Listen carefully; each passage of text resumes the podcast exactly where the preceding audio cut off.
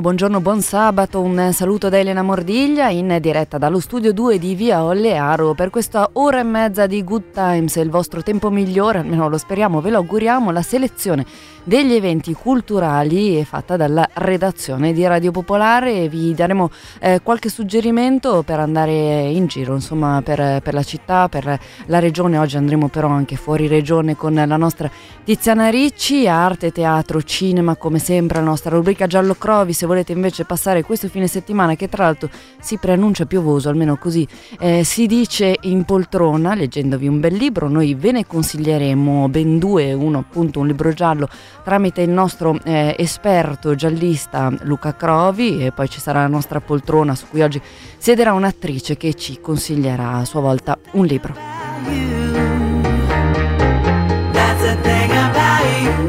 E parleremo anche di musica e ci spingeremo fino a lunedì perché lunedì eh, non potevamo non cogliere l'occasione di parlare della venuta in Italia, il primo concerto italiano eh, di Monica Lakatos che Insomma, eh, credo che eh, qualcuno la conoscerà, è un po' la, l'erede della musica tradizionale rom eh, ungherese, viene per la prima volta in Italia e il concerto sarà, credo, imperdibile, quindi ne andremo a parlare un po' più tardi.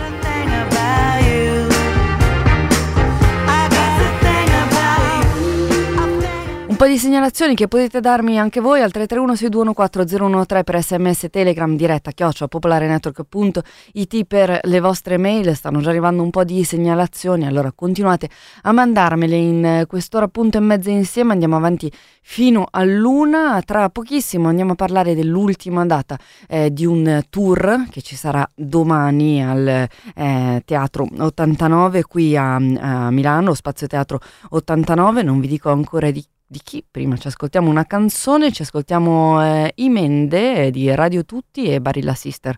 Oggi cominciamo così.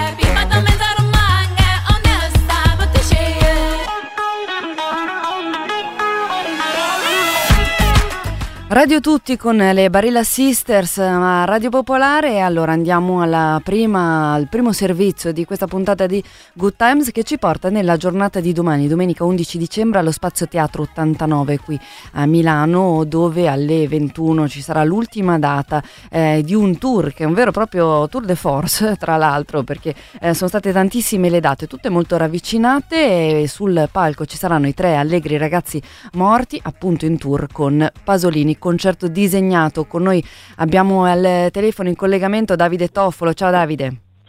Ciao. Ciao, ciao, ciao. Allora, benvenuto. Eh, Davide, appunto, è uno dei tre allegri ragazzi morti, è grande autore anche di romanzi a fumetti. E, insomma, un... adesso parleremo eh, del, del, tuo rapporto con Pasolini, ma del vostro rapporto con Pasolini. Prima, insomma, un tour eh, molto, molto fitto di date. Come è andato? Eh, è stato bellissimo, devo dire, è stato un bel tour.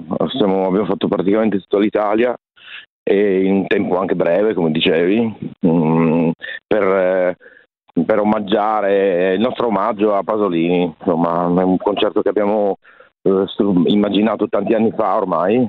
Quest'anno, questa occasione speciale del centenario, eh, ce l'hanno richiesto e quindi abbiamo rimesso in gioco ed è stato veramente bello.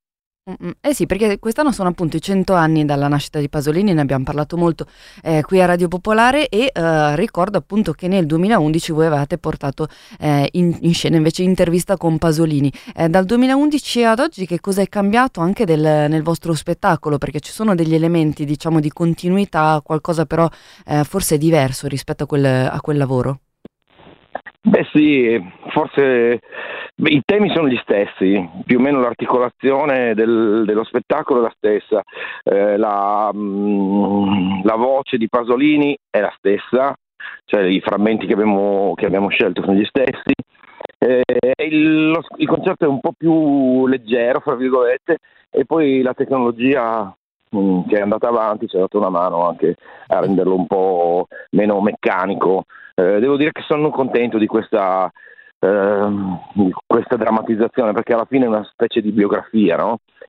chiaramente per quello che si può fare con dieci disegni e, e un'ora e venti di spettacolo, però mm, sono contento, è punk come siamo, come siamo noi, molto eh, diretta e anche non sofisticata nel senso stretto del termine, però è molto efficace. E poi per chi non ha mai visto un concerto disegnato, chiaramente la, la, la fulgorazione così, di questa cosa che nasce in diretta è sempre fortissima. Eh, perché che cos'è un concerto disegnato? Ancora non, non l'ho spiegato. Ah beh, l'ho inventato io, quindi posso, posso dirtelo. Cos'è.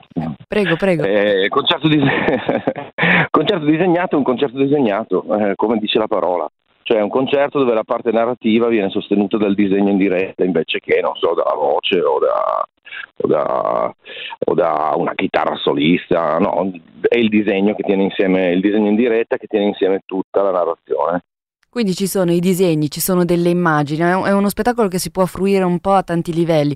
C'è la musica, c'è, ci sono le parole e anche la voce di, di Pasolini che in qualche modo...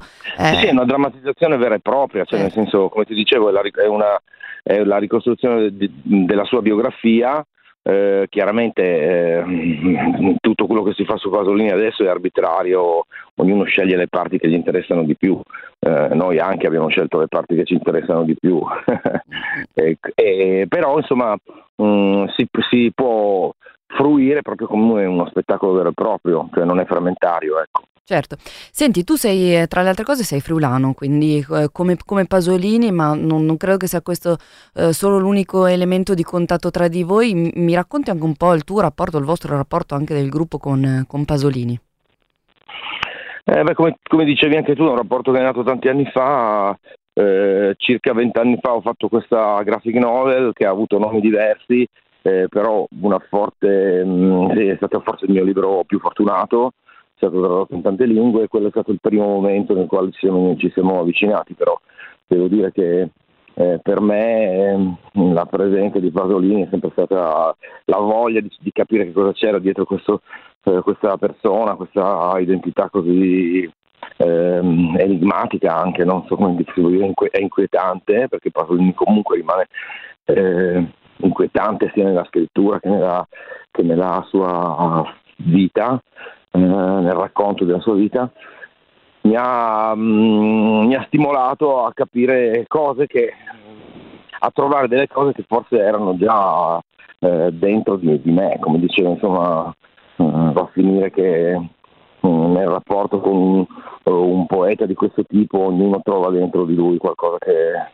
che, che serve a se stesso. Ecco. Secondo te chi vi, chi vi, viene ad ascoltare, chi è venuto ad ascoltarvi in questo tour, eh, ci veniva più per voi, più per Pasolini? Chi ci veniva, conosceva Pasolini, è ancora eh, una persona... Eh, sai, è sempre, è, sempre eh, è stata una festa doppia, è stata una festa per noi ed è stata una festa anche per lui.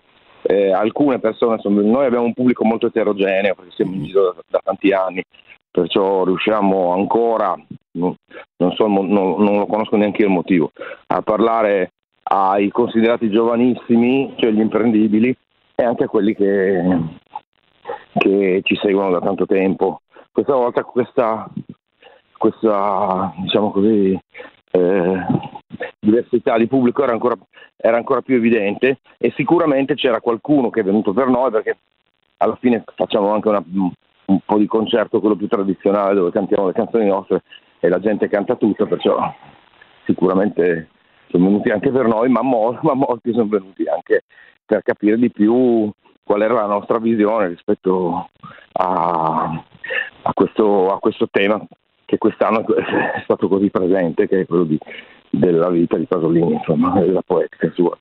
Ultima, ultima, domanda, Davide Toffolo. Eh, il 25 marzo scorso è uscito l'album che avete fatto con i Corveleno.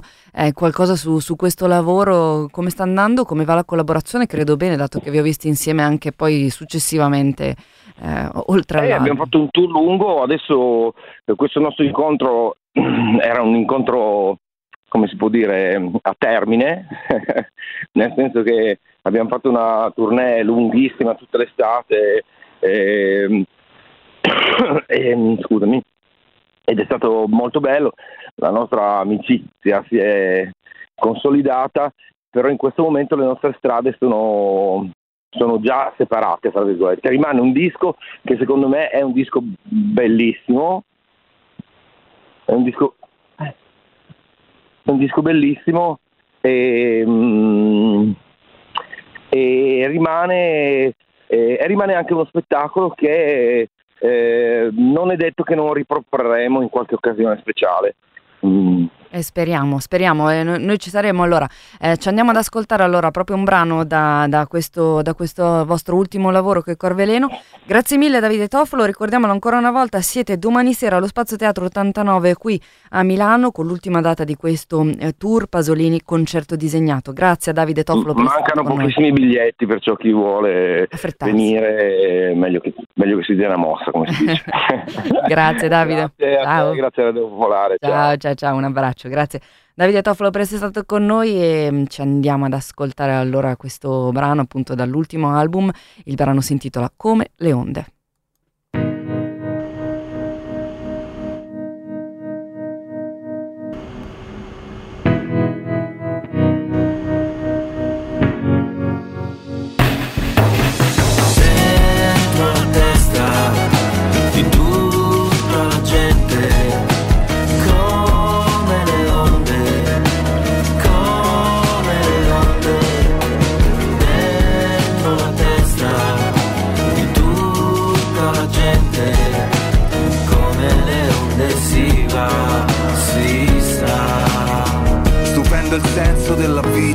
Giochi con la sorte, la lista della spesa sotto i piedi della corte, la dieta più completa quando sprecano le corse. E ognuno fa il profeta mentre pesano le borse. La porta resta chiusa ma una scusa per entrarci. Tocca che fai di meglio del disegno che ricalchi. Col numero sbagliato ma è sprecato richiamarti se il gusto del momento sono cento Paul McCartney può darsi che va bene fra cenere e kamikaze ribelli fuori serie con Tiananmen nelle piazze, sommersi da catene la neve per congelarsi, ma con colpi dell'accelere, il fumo, chi vuoi che ammazzi, la terra rutta sangue, Dio c'è tagli sopra i polsi, il re per una notte alla roulette dei rimorsi, i soldi stanno un anno dopo giallo dei ricordi, tu assaggi dalla mano che ti sfama ma la morte.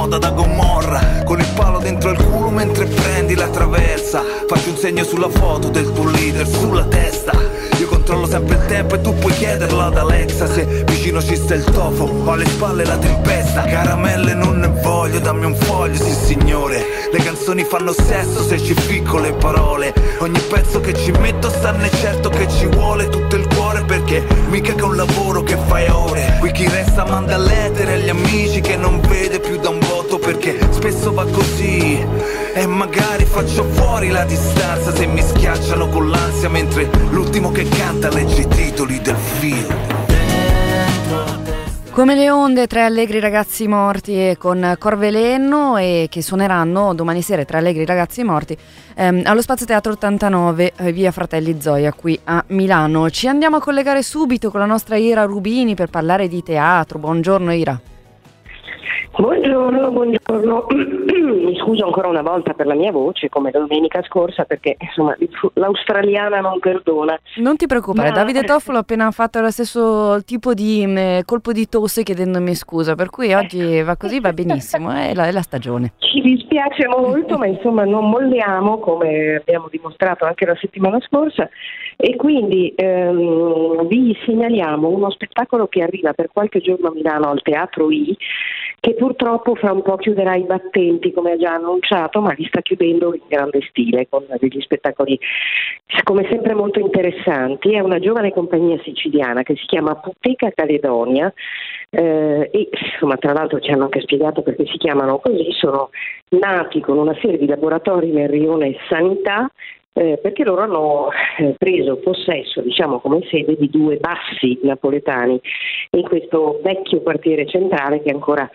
ha eh, insomma, tanti giovanissimi che lasciano la scuola e che quindi attraverso i laboratori teatrali spesso ritrovano anche eh, in qualche modo una via. Eh, il loro spettacolo si chiama Dall'altra parte, 2 più 2 uguale punto di domanda, e racconta una curiosa storia di tre gemelli che eh, insomma, parlano, si esprimono prima di nascere, ma il resto direi che ce lo può raccontare Emanuele Dell'Ungaro che eh, dell'Ungaro che appunto in rappresentanza della compagnia ehm, Puteca Ceridonia abbiamo intervistato recentemente a Calt, lo spettacolo è in scena fino al 12, fino a lunedì compreso, anche di lunedì, ve lo consigliamo davvero.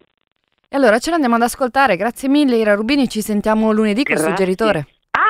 Sì? Il suggeritore Night Live, giustamente ogni volta mi dimentico, eh, lunedì sera sarà una serata veramente speciale, quindi vi invitiamo a venire prenotandovi a prenotazioni chiocciola radiopopolare.it.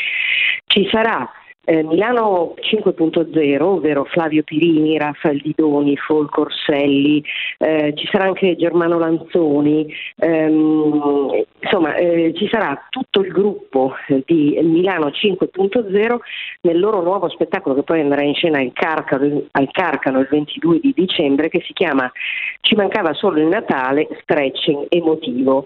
Quindi vengono apposta per il suggeritore Night Live a fare un estratto dal loro spettacolo live nel nostro auditorium, quindi la serata è tutta dedicata a loro, come sapete l'ingresso è libero, quindi vi aspettiamo dalle 20 in poi, alle 21 iniziamo la diretta con loro.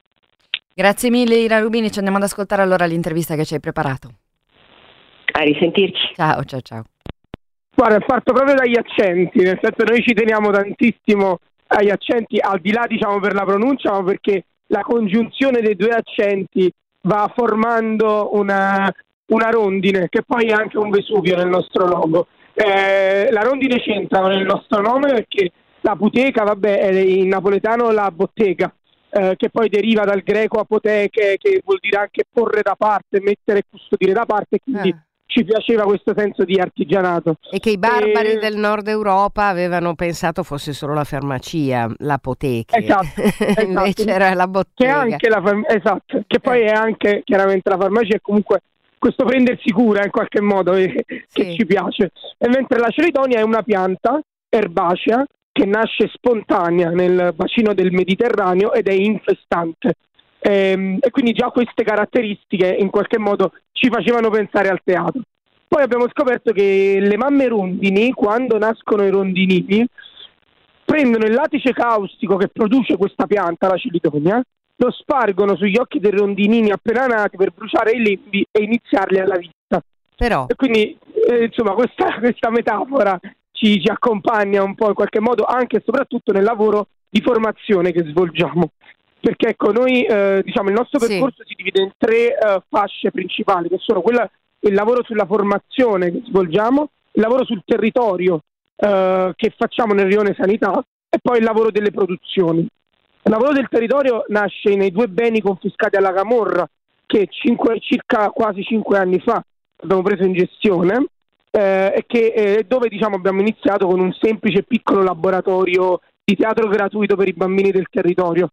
Diciamo che da lì in poi è successo l'impossibile, nel senso che è nata una festa che si chiama Voce Rovic di eh, teatro e musica dai balconi nel, nel vicolo, in questo stretto vicolo della sanità e da lì siamo stati chiamati dal carcere minorile di Nisida, abbiamo iniziato un laboratorio lì e poi a, Forcella con il teatro Trian Davide Iodice, insomma abbiamo iniziato a svolgere una serie di laboratori eh, ecco, di, e quindi il nostro percorso della formazione si è arricchito sempre di più.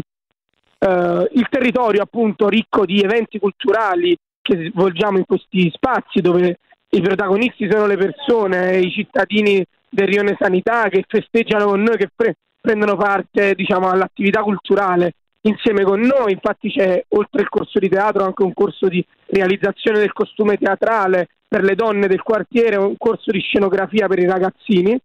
E, e poi c'è il nostro percorso di produzione, insomma, tra virgolette canonico come quello delle compagnie con la differenza insomma, che tendiamo a produrre molto poco, tant'è vero che questo spettacolo di cui parliamo oggi, che debutterà stasera al Teatro I di Milano, è il nostro primo vero e unico spettacolo nonostante i quasi cinque anni di attività eh, perché ci mettiamo molto tempo diciamo, a produrre un, uno spettacolo, un po' perché chiaramente con, eh, diciamo, le attività che svolgiamo sono, sono tante e, e, trasversali, un po' perché crediamo in un processo creativo lungo, che l'arte in qualche modo pretende anche un suo tempo, eh, che un po' capiamo che è anche abbastanza controtendenza rispetto ai tempi di oggi. Dall'altra parte 2 più 2 uguale punto di domanda, questo è lo spettacolo che Puteca Celidonia porta a Milano dove rimane fino al 12 dicembre, quindi sono tante date e ci fa molto piacere che in questi giorni eh, il pubblico milanese possa vedervi perché poi sarete invece a Cirie il 14 dicembre, a Cuneo il 15 e a Roma il 18 dicembre eh, rispettivamente al Magnetti, al Toselli e al Palladium.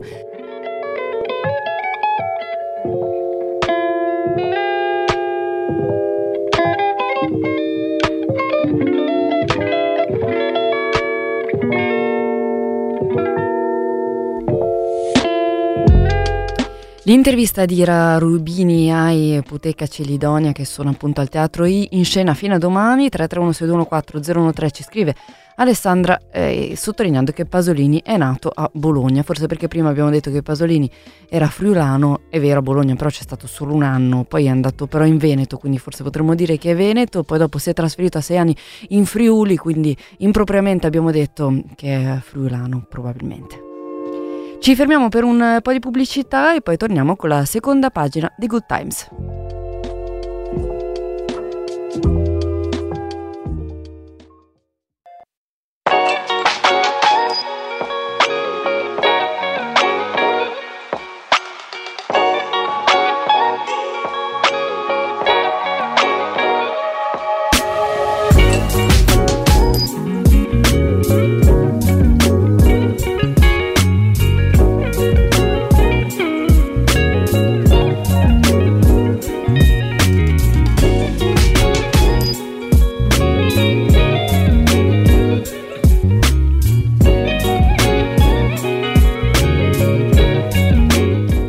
Sono le 12 e 2 minuti, l'ora qui a Good Times dell'arte. Benvenuta Tiziana Ricci. Eccomi, eccomi. Ciao, ciao, buongiorno, ciao. buongiorno Elena e buongiorno alle ascoltatrici e agli ascoltatori. Sì, oggi andiamo a Torino, Elena. Eh sì, ci allarghiamo un po'. Tanto io oggi arrivo fino a lunedì, fa, segnalo anche un evento eh. del lunedì, quindi usciamo dalla regione, insomma, ci allarghiamo. Sì, usciamo dalla regione per andare in un luogo meraviglioso, perché ne abbiamo parlato tante volte, adesso vale la pena di tornarci perché si è ampliato e sto parlando del Museo Egizio. Sapete che il Museo Egizio di Torino è il più ricco del mondo dopo quello del Cairo, eh? Eh sì. quindi ha delle collezioni ricchissime e, ehm, e adesso in, questo, in, questi giorni presenta il dono di Tot, leggere l'antico Egitto. E allora ci sono ehm, in mostra dei papiri, eh, delle tavolette cuneiformi, però anche statue oggetti in alabastro, statue lignee, eccetera. Per cui eh, è un viaggio affascinante, anche perché sapete che i geroglifici sono opere d'arte, ci sono i disegni, sono bellissimi anche da vedere. E, ehm, dicevo, si è ampliato a 500 metri quadrati in più, quindi ha ampliato Però. le sue sale espositive e questa, questa mostra è curata da tre egittologi una è Susanne Topfer, una grande studiosa tedesca, da Federico Paul e da mm, Paolo Marini, eh, con il quale io ho parlato di, eh, di, questa mostra che è davvero singolare perché presenta una serie di papiri, quindi di scritti e poi anche di opere, di opere d'arte. Il focus della mostra si concentra proprio sulle scritture eh, dell'antico Egitto e sulla, sulla, lingua che ha um, una lunghissima evoluzione a partire proprio dalla fine del quarto millennio fino poi alle ultime ehm, attestazioni del copto per poi passare eh, ancora nei secoli successivi eh, all'arabo. I visitatori con questa mostra potranno vedere eh, tutta una serie di reperti che ehm, qui eh, per la prima volta hanno una, una loro voce. Da qui il, la, la, scelta di questo titolo, eh, Il dono di Tot leggere l'antico Egitto, perché ehm, tantissimi già sanno che al Museo Egizio eh, si conservano numerosissimi eh, documenti, papiri, eh, ah, papiri. ehm, ehm, tra l'altro il Museo Egizio conserva veramente una delle collezioni più grandi al mondo di, eh, di papiri che in questi anni sono studiati con professionalità e metodo dalla um, mia collega Susanna Topfer che insieme a me e a Federico Pool ha curato questa, questa mostra e che appunto qui eh, prendono voce. Eh, I visitatori possono vedere per esempio un papiro di importanza straordinaria, il cosiddetto papiro della congiura, che tutti gli studiosi, gli egittologi eh, conoscono e che in questa mostra per la prima, via, per, per la prima volta viene completamente ehm, tradotto, nel senso che eh, la traduzione viene resa fruibile ai visitatori con una grande infografica che spiega segno per segno il significato di questo, di questo papiro. Senta, ma come è scritto? Geroglifici, cop, demotico, insomma ci chiarisca un po' le idee. Il eh, papiro della congiura è scritto in uh, ieratico, che è quella, um, quella, versione per così dire corsiva del, del geroglifico, ma è un ieratico in realtà di estrema eleganza, probabilmente realizzato appunto da, un, da uno scriba uh, di, di, ambito palaziale, per cui sicuramente un'alta um, professionalità. E, I documenti conservati ovviamente ehm, esposti in questa mostra sono in tutte le scritture che lei ha citato, per cui ovviamente il geroglifico fa da, in un certo senso da fattore trainante, essendo la scrittura più peculiare, ma poi appunto tanti documenti in eh, ieratico, da, tanti in demotico, che è una forma eh, più tarda, sempre corsiva, ehm, per così dire, dello ieratico, e ancora il, il copto, eh, che arriva sul, ehm, sul finire diciamo, del, del, mm, degli ultimi secoli, in cui l'Egitto ha ancora una identità storica così fortemente legata a quella dei faraoni. Ma quindi eh, in, in, mostra ci sono, eh, diceva, papiri, eh, poi forse anche tavolette, tavolette cuneiformi?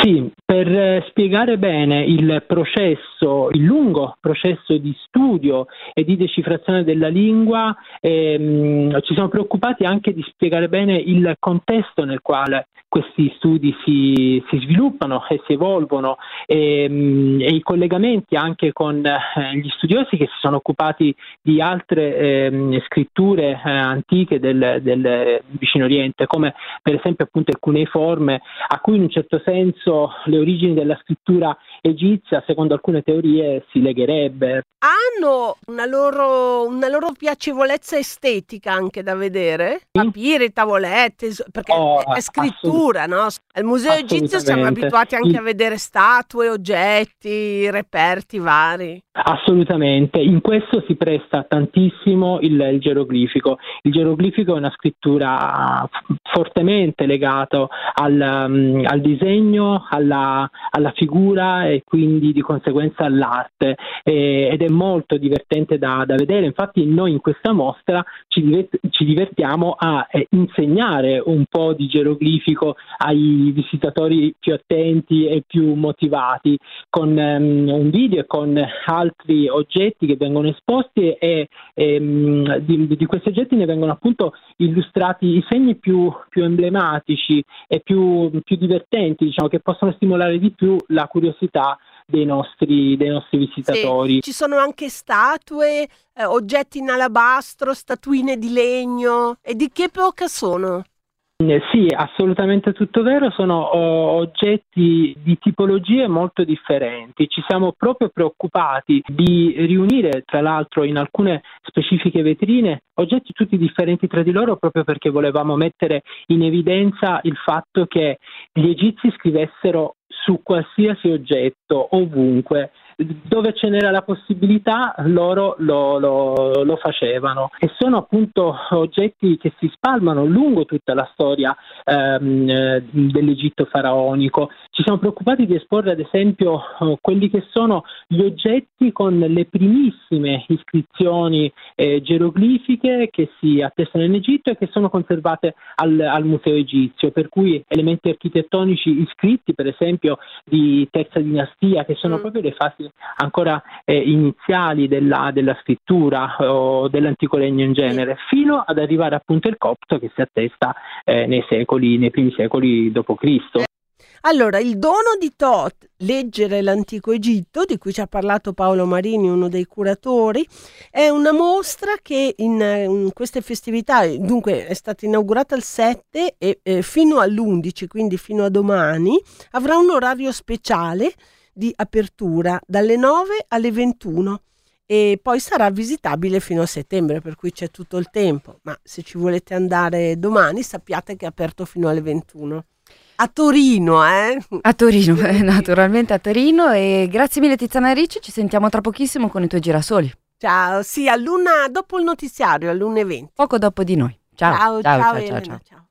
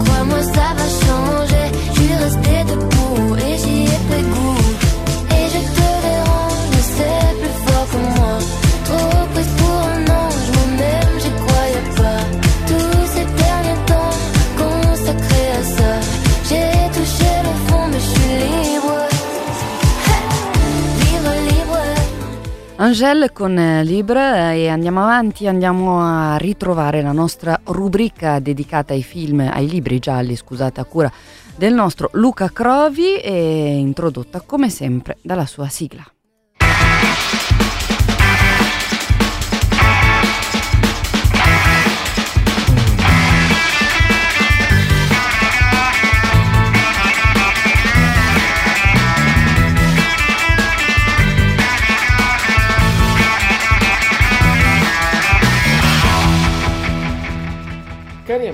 Radio Popolare, bentornati a Giallo Crovi. Oggi voglio condividere con voi il ricordo di un evento accaduto qualche giorno fa, quando mi trovavo a Senigallia a ricordare Andrea Camilleri con le sue figlie, sua moglie Rosetta, Antonio Sellerio e altri amici. Immaginatevi di essere anche voi seduti al Teatro La Fenice di Senigallia, assieme a noi. Sul palco c'è un attore alto, magro, longinilio, si sta sistemando i fogli sul leggio. Il pubblico in sala l'ha riconosciuto e si ricorda di averlo visto negli sceneggiati Rai dove Anna, Saturnino Farandola. Qualcuno se lo ricorda persino in Metti una sera a cena, qualcun altro nel Corsaro Nero di Sollima. Qualcuno potrebbe persino dire di averlo visto nella strategia eh, della maschera di Rocco Scotelliti. La voce, ma anche il volto di Mariano Rigillo sono inconfondibili ma pochi in sala sanno che è stato allievo di Andrea Camilleri a scuola di recitazione. Pochi sanno che ha imparato da lui a muoversi a suo agio con la mimica e la dizione su un palco. Le parole gli vengono fuori naturali, con un timbro e un suono che rimanda a altri tempi e altri luoghi, e la magia delle parole esplode mentre sta leggendo sul palco. È difficile assà che un uomo che non ha fatto le scoli fino al liceo si possa scordare dei nomi dei suoi compagni classe, perché ogni mattina i professori ripetono la litania dell'appello, quei nomi, te li stampava a forza nel cilivetro. Rigillo sta leggendo l'incipit del racconto La guerra privata di Samuele detto Leli e sta trasportando il pubblico nel passato ma anche nella memoria di Andrea Camilleri perché in quella classe di prima ginnasio di cui sta parlando sono presenti i cognomi sul registro di alunni che si chiamano Aiaimo, Burgio, Butticè, Camilleri, Carmina, Costanza, Crispino, D'Amico, Di Porto. Siamo nel 1937 e tutti si chiamavano genericamente per cognome e anzi il cognome diventava lo specifico per definirli. Il nome veniva adoperato solo tra amici stretti e fra coloro che hanno confidenza e vivono davvero una forte amicizia ci sono Nenè e Leli che subiranno angherie e infamie da parte di due tronfi insegnanti fascisti come il professore di religione Don Angelo Ramazzo e la professoressa di scienze Ersilia Zarcuto. Le cattiverie di regime degli insegnanti, legate alle nuove leggi razziali, andranno a lezione dalla furbizia e dal coraggio dei due giovani studenti, in una storia drammatica e allo stesso tempo picaresca. Ascoltando per la prima volta quel racconto, che è uno dei due inediti inseriti nella raccolta La guerra privata di Samuele e altre storie, pubblicata da Sellerio, mi sono chiesto ancora una volta che cosa sarebbero state le storie di Andrea Camilleri senza il vigatese, che impatto avrebbero avuto sul pubblico senza quella lingua dal suono unico che richiama il siciliano ma diventa qualcos'altro quando raggiunge i lettori. Mi è sorto spontaneo pensarlo vedendo l'effetto sortito dalla incredibile performance teatrale di Rigillo, che era accompagnato quella sera per l'occasione da Anna Teresa Rossini. Camilleri scriveva le sue storie sicuro che ad alta voce o almeno nella loro testa, le avrebbero fatte risuonare i lettori. L'effetto del Vigatese è in questo dirompente, anche in un altro inedito come la prova. Ci svela le avventure boccaccesche di Nenè Scozzari alle prese con la prima cotta per una compagna Gina che gli faceva sangue. L'ironia è sovrana anche in storie come La tripla vita di Michele Sparaccino, che mette alla berlina il mito degli eroi di guerra raccontandoci le vicissitudini di un uomo di cui nessuno sa comprendere l'identità e che la cambia più volte nella storia senza che nessuno possa davvero comprendere se sia un onest'uomo o un impostore, un eroe o un codardo. Lo sberleffo emerge anche nell'uomo è forte e nell'analisi del mutamento e dei costumi di Vigata dopo l'annuncio dell'alleanza fra l'Italia e la Germania evidenziata nella targa. Le sei storie composte da Andrea Camilleri per il volume intitolato La guerra privata di Samuele e altre storie, pur essendo state composte in periodi diversi, sembrano davvero appartenere allo lo stesso universo narrativo e scatenano nei lettori piacevoli emozioni. Ed è proprio quella lingua speciale usata da Camilleri ad accenderle, parola dopo parola, metafora dopo metafora, descrizione dopo descrizione. Ha profondamente ragione lo studioso Mauro Novelli quando nell'apparato critico che troverete nel recente Meridiano Mondadori intitolato Altre storie di Montalbano, che raccoglie romanzi e racconti dedicati al commissario pubblicati tra il 2003 e il 2019, Novelli sostiene che prima di trasformarsi in un potente elemento di richiamo, l'impasto dialettale a lungo rappresentò un intralcio alla pubblicazione delle opere di Camilleri. Pareva un azzardo eccessivo agli editori convinti al pari dei teorici del poliziesco che lo stile, questo tipo di letteratura, deve essere perfettamente trasparente. La sua unica esigenza è di essere quasi inesistente, chiaro, semplice e diretto. Ma Andrea Camilleri, con le sue opere storiche e con le inchieste gialle del commissario Salvo Montalbano, nello specifico, ha ribaltato il paradigma, dimostrando che la lingua può diventare per lo scrittore non solo un buon luogo dove sperimentare, ma anche quello dove costruire un dialogo singolare con i lettori, un posto speciale e unico di comunicazione diretta con loro, un mondo esotico e casereccio, come dice Novelli, al tempo stesso in cui niente è come sembra, ogni tagliata contiene un messaggio in codice. Arrivare a comprendere il vigatese, padroneggiarlo, prevederne le uscite idiomatiche, ha offerto a milioni di lettori un'impagabile sensazione di complicità. E così non c'è bisogno di alcun dizionario per tradurre le parole di Andrea Camilleri, perché hanno il potere di accendere le emozioni dei lettori solo leggendole e pronunciandole. A ognuna di loro l'autore ha affidato un'emozione, un viaggio, una storia speciale e sono sicuro che leggendo le storie di Andrea anche voi proverete quell'emozione. Siete pronti per viaggiare? Quindi recuperate le storie di Andrea Camilleri e leggetele ad alta voce, forte, con emozione e compassione. Caminando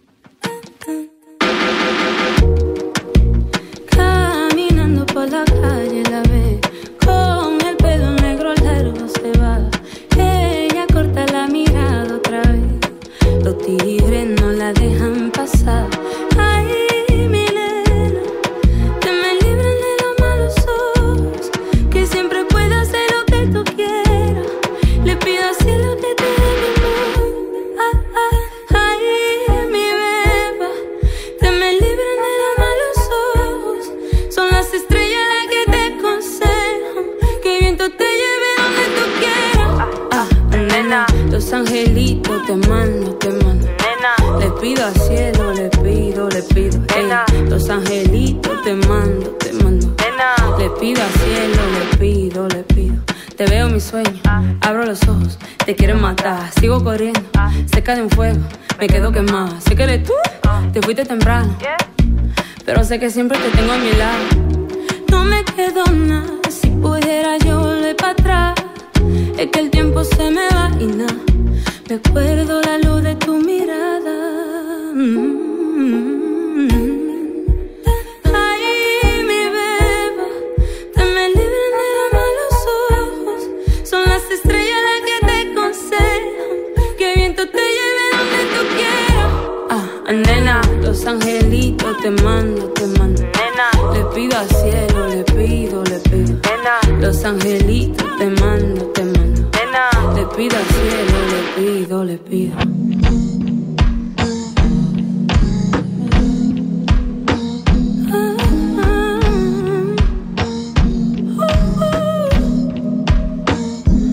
No me quedo nada, si pudiera yo volver para atrás. Es que el tiempo se me va y nada. Me acuerdo la luz de tu mirada.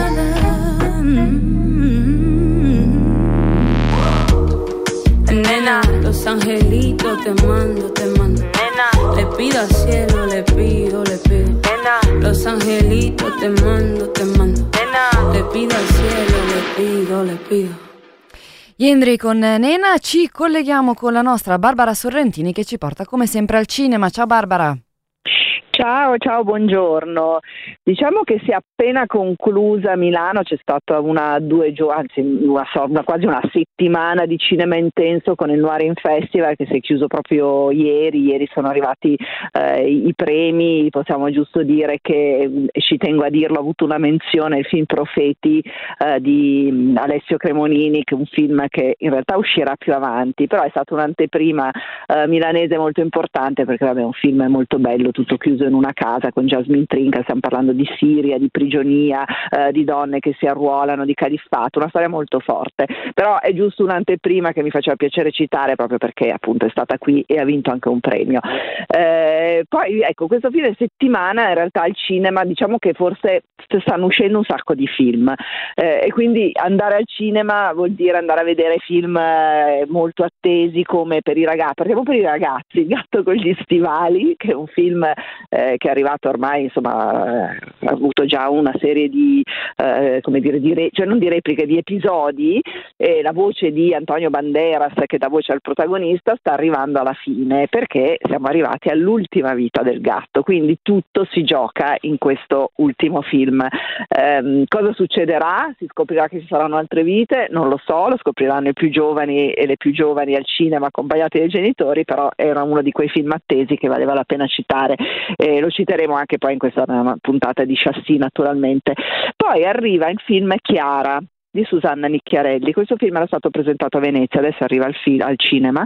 Susanna Nicchiarelli, come sappiamo, regista, ha fatto una sorta di trilogie di eh, ritratti di donne, ha raccontato la storia di Nico ehm, e, qui, e, poi ha raccontato la storia della figlia di Marx, che tutti ricordiamo naturalmente con quei toni molto punk eh, dal punto di vista musicale, che è la storia di, di questa donna eh, che si trova a dover discutere e in qualche modo ad anticipare un po' il femminismo e, Chiara, che sarebbe poi Santa Chiara, porta un po' eh, le, stesse, cioè le stesse qualità, le stesse caratteristiche, per cui unica donna, unica santa accanto a San Francesco che eh, ovviamente mette insieme le clarisse e lì si vedono le prime, così, le prime avvisaglie di un, eh, di un, femminismo all'interno della Chiesa.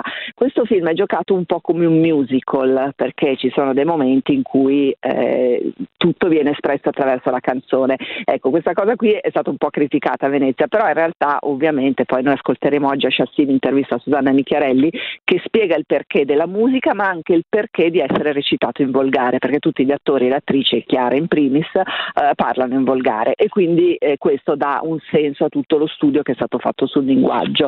Questo film è al cinema per cui potete valutare voi eh, se sì o no o ni.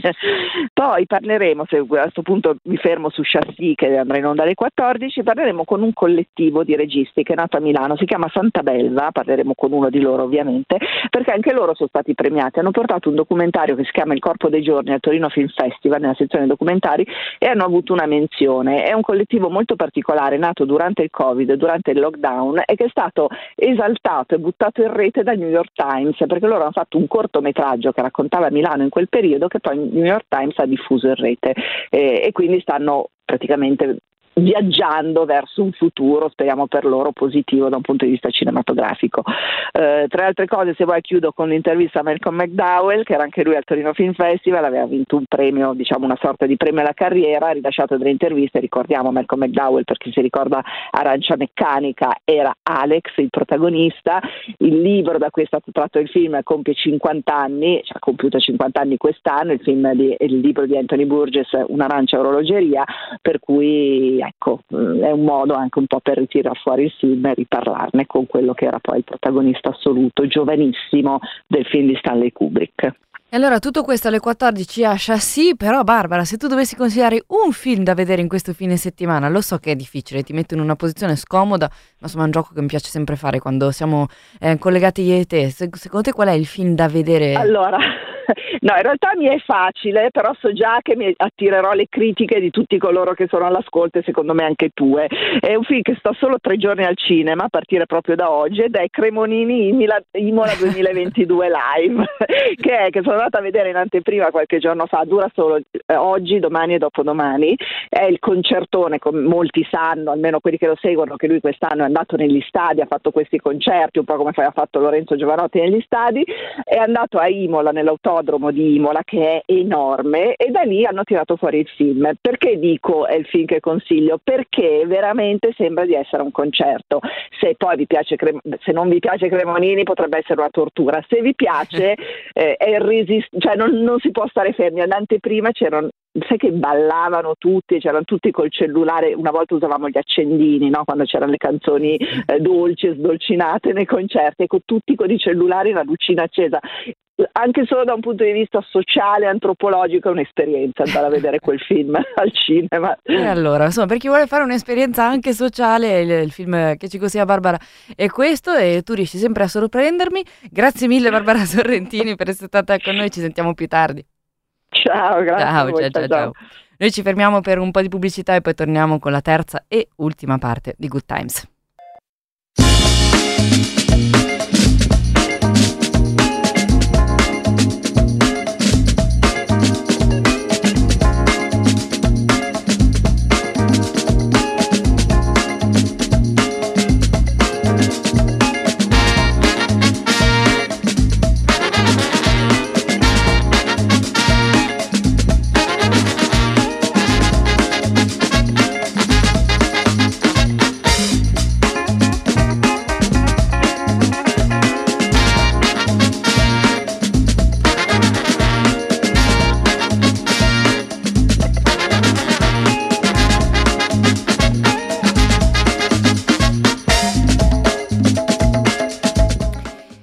Times, terza e ultima parte di trasmissione, magari qualcuno non sarà sfuggito che non abbiamo ancora parlato delle creature, bambini e bambine, lo facciamo tra pochissimo, prima però un paio di segnalazioni che mi arrivano al 331 6214013 eh, ci scrive Max che oggi a Inzago in Piazza Italia vengono venduti i panettoni di Emergency, per cui eh, se siete da quelle parti potete andare a prendere il vostro panettone, invece domani alle 21 il Conservatorio Giuseppe Verdi di Milano in via Conservatorio 12 ospita uno speciale concerto di Vecchioni, tutto il di Roberto Vecchioni, tutto il ricavato del concerto andrà proprio a favore dell'Opera San Francesco.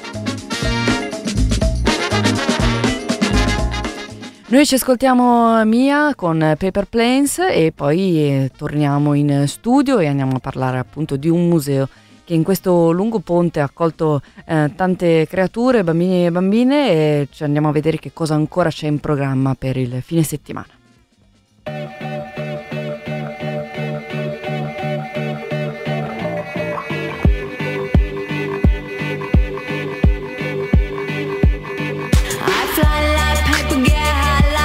If you catch me at the border, I got visas in my name. If you come around here, I'll make them all day. I get one down in a second if you wait. I fly like paper, get high like planes. If you catch me at the border, I got visas in my name. If you come around here, I'll make them all day. I get one down in a second if you wait. Sometimes I think sitting on trains. Every step I get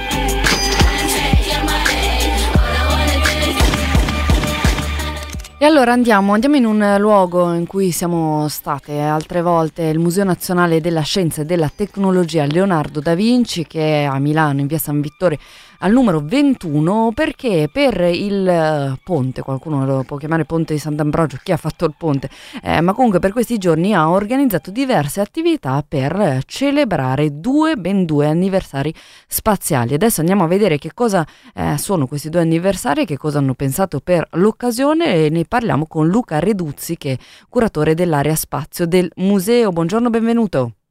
Buongiorno, buongiorno a lei. Buongiorno, reduce se non sbaglio da una visita guidata finita proprio pochi minuti fa, è così? Esattamente, è finita proprio cinque minuti fa una visita ai nostri documenti storici legati al progetto Apollo, quindi eh, c'è la possibilità di vedere materiali originali che raccontano di questa meravigliosa impresa che è stata appunto la, eh, diciamo, la, il progetto Apollo, la conquista della Luna, come si, come si dice. Ecco, allora andiamo a vedere quali sono appunto quelli, eh, uno lo stiamo già citando, quali sono questi due anniversari spaziali che eh, celebriamo in questi giorni.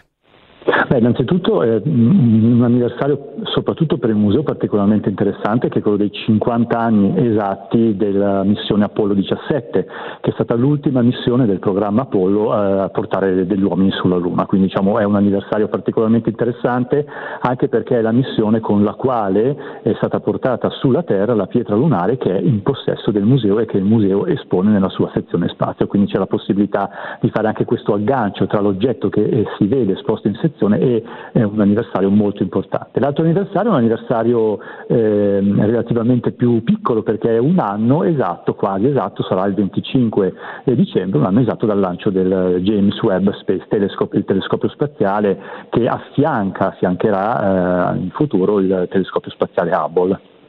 E allora appunto due mh, anniversari importanti, tra l'altro io volevo solo ricordare che la roccia lunare che è esposta al museo è l'unica in Italia, mi, mi corregga se sbaglio, ma eh, ho letto giusto, che è, giusto, è l'unica, è, giusto, è l'unica, l'unica, roccia lunare eh, esistente in Italia ed esposta al pubblico. E quindi insomma si può andare a vedere anche questa è una cosa eh, interessante. Allora, d- sono stati dei giorni pieni e lo saranno ancora fino a domani, domenica 11 dicembre. Ci sono molte, molte attività. Proviamo a fare una piccola panoramica delle cose che si possono fare ancora in questo fine settimana al museo. Assolutamente, allora appunto come abbia, già abbiamo detto velocemente ci saranno delle visite guidate ai materiali storici, poi dopo abbiamo la possibilità invece di fare visite guidate proprio alla sezione dedicata allo spazio, nonché delle attività in laboratorio, pensate anche per eh, diciamo, il nostro pubblico eh, più piccolo, più giovane, addirittura abbiamo dei percorsi che sono, eh, diciamo, si possono fare dai 3 a 4 anni in su, quindi diciamo, c'è la possibilità un po' per tutti di divertirsi con temi legati allo spazio. Vogliamo fare qualche esempio di laboratorio, di attività? Comunque rimandiamo naturalmente poi al sito internet del museo. Io ho visto il programma è veramente ricchissimo, ce n'è per, per tutte le età e, e, per tutti i desideri. Eh, facciamo però qualche esempio, si possono fare appunto delle visite guidate, ma ci sono anche dei laboratori. Sì, abbiamo, sì, sì, per esempio abbiamo nella nostra Tinkering Zone, che è uno dei nostri laboratori, abbiamo, si potranno costruire dei circuiti di carta ispirati appunto allo spazio. Questo è un percorso che eh, diciamo, è pensato proprio per eh, bambini dagli 8 anni in su, piuttosto che nella nostra area dei piccoli eh, useremo la luce appunto per raccontare delle storie che hanno a che fare con la Luna. L'area dei piccoli, questi percorsi sono per bambini dai 3 ai 6 anni addirittura, poi ovviamente nella sezione spazio abbiamo le visite guidate poi abbiamo attività nel laboratorio di genetica eh, dove ca- cercheremo di, di, spiegare, di far vedere, di, di capire come funziona, eh, come dovrebbe funzionare in futuro quando potremo popolare lo spazio, la coltivazione diciamo ehm, eh, appunto in ambiente non terrestre piuttosto che nel laboratorio di chimica andremo a esplorare a, per esempio i colori Museoscienza.org è il sito internet del, del, museo, ci sono tante cose da fare e, e, io glielo confesso, Luca Reduzzi, sono ossessionata dal segnalare eh, delle cose per bambini e bambine che possono essere di interesse anche per chi li deve accompagnare e credo che il Museo della Scienza sia davvero una di quelle occasioni in cui ci si può eh, divertire, si possono trovare cose interessanti un po' per tutte le età. Eh, un'ultima domanda a lei che è curatore appunto dell'area spazio del museo e lei accompagna i i, i bambini, le bambine a- nelle visite guidate, secondo lei qual è il, il fascino eh, dello spazio su queste creature così piccole che ancora insomma quasi non capiscono niente del mondo, figuriamoci di quello che eh, difficilmente potremo vedere anche nella nostra vita, quantomeno dal vivo.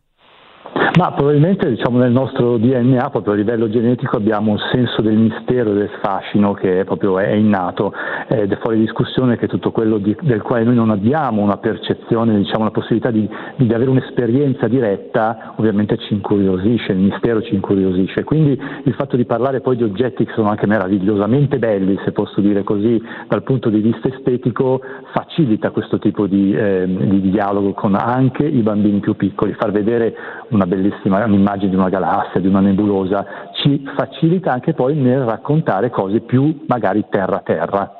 Mm-mm. Eh sì, insomma, credo che sia così. Ora verrò criticata per aver detto che non capiscono il mondo, non- lo capiscono diciamo ad altri livelli, ecco, rispetto a, a noi persone, a no- ai noi adulte, eh, però sì, è un fascino, il fascino anche delle cose che, che si legano molto all'immaginazione, pensiamo anche alle, alle- alle passioni per i dinosauri che hanno a volte appunto le persone più piccole. Ehm, io ringrazio moltissimo allora Luca Reduzzi che è curatore dell'area spazio del museo che ci ha appunto guidate attraverso le, le sale di, in particolare poi di questa sezione che celebra questi due importanti anniversari quest'anno. Eh, grazie mille allora e buona continuazione, buon lavoro.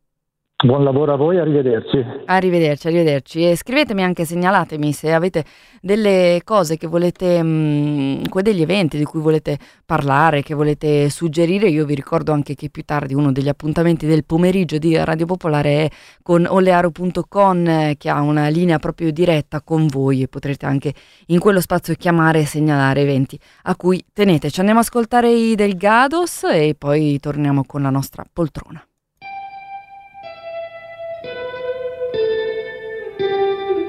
Step inside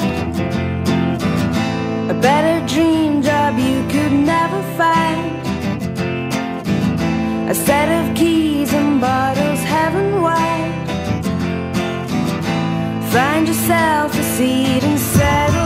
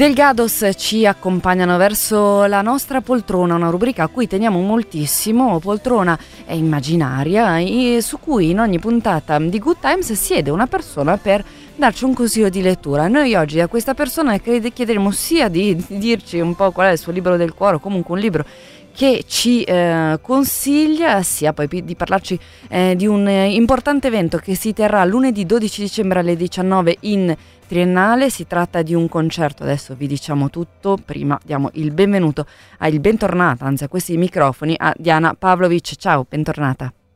Ciao, buongiorno, grazie. Ciao, ciao, ciao, grazie a te eh, di essere venuta qui a parlarci di questo importante concerto che ci vedrà in triennale lunedì, però prima facciamo i nostri compiti e quindi eh, abbiamo chiesto anche a te di prestarti al nostro gioco e quindi di eh, raccontarci un libro che ti senti in qualche modo di consigliarci.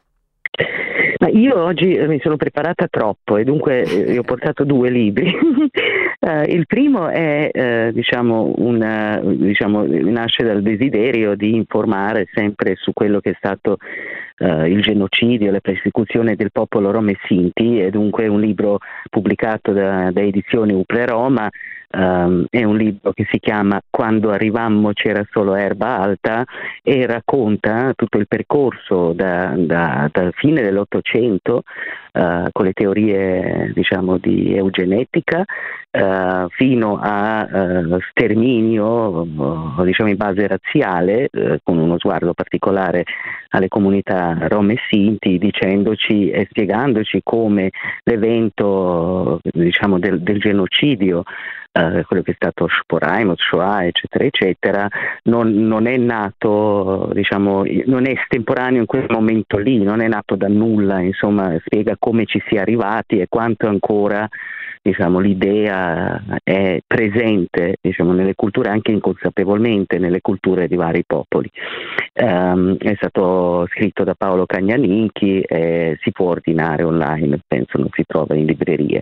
Invece il libro che volevo uh, proporre per una lettura piacevole e bellissima è, uh, è il libro che si chiama Zingari sulla strada con i Rom Lovara e racconta la storia di un um, ragazzo che a 12 anni eh, in Belgio, eh, negli anni 30, decide eh, di scappare, andarsene via con un gruppo di Rom Lovar che viaggiavano tutta l'Europa in quel, quel momento, commerciando cavalli, ovviamente con, eh, stranamente anche col consenso dei genitori che erano artisti un po', insomma, un po stravaganti eh, eh, in quell'epoca e mm, lui racconta tutta la sua um, storia, la sua vita uh, attraverso l'Europa con questo gruppo di, di zingari, lui dice, e, um, bellissima.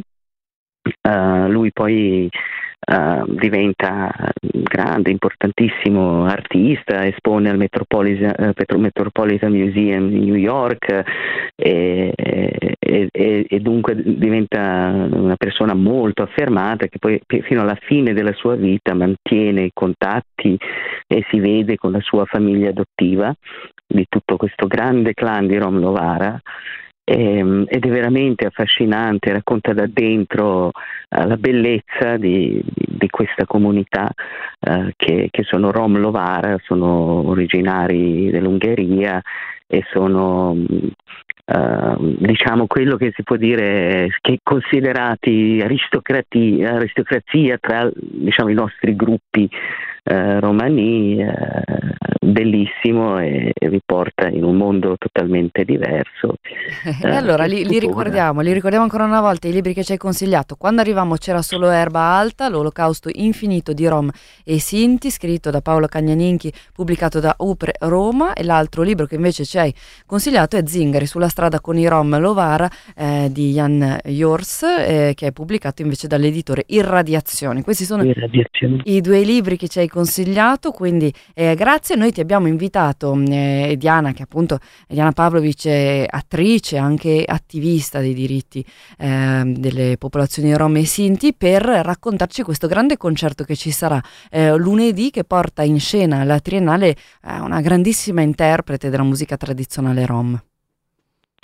Sì, eh, in, in teoria diciamo, c'è la chiusura eh, della ventitresima mostra eh, esposizione della Triennale di Milano, nella quale per la prima volta nella storia della Triennale noi abbi- abbiamo avuto un padiglione nostro che è stato di ERIAC, di European Roma Institute for Arts and Culture, Culture, istituto diciamo, europeo di cultura rom e sinta, e dunque per la chiusura della, eh, del, del nostro padiglione alla Triennale di Milano che ricordo che si può visitare ancora fino a domani la mostra, eh, noi organizziamo il concerto di eh, appunto Monica Lakatos e il Romengo Band eh, che sono dei Rom Lovar, di tradizione dei Rom Lovar di cui ho parlato prima Um, e, lei è una delle più belle voci in Europa in questo momento della musica rom. Eh, Ricordo che la musica lovara è eh, stata dichiarata il patrimonio immateriale dell'UNESCO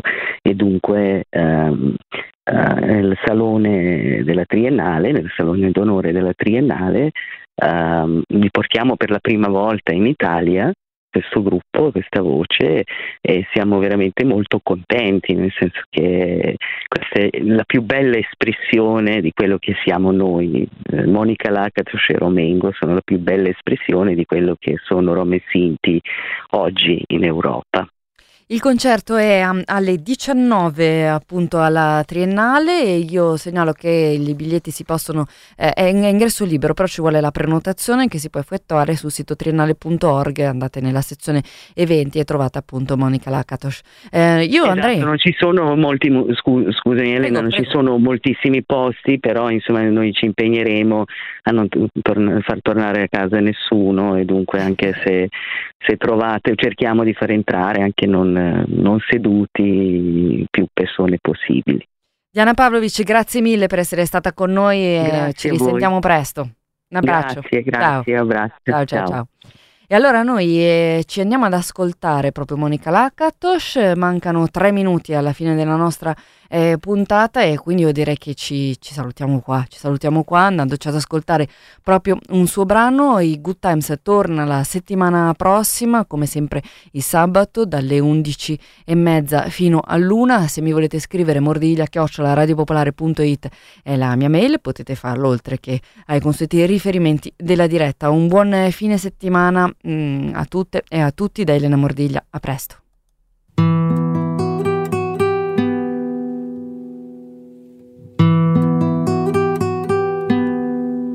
Bubanot, bubanot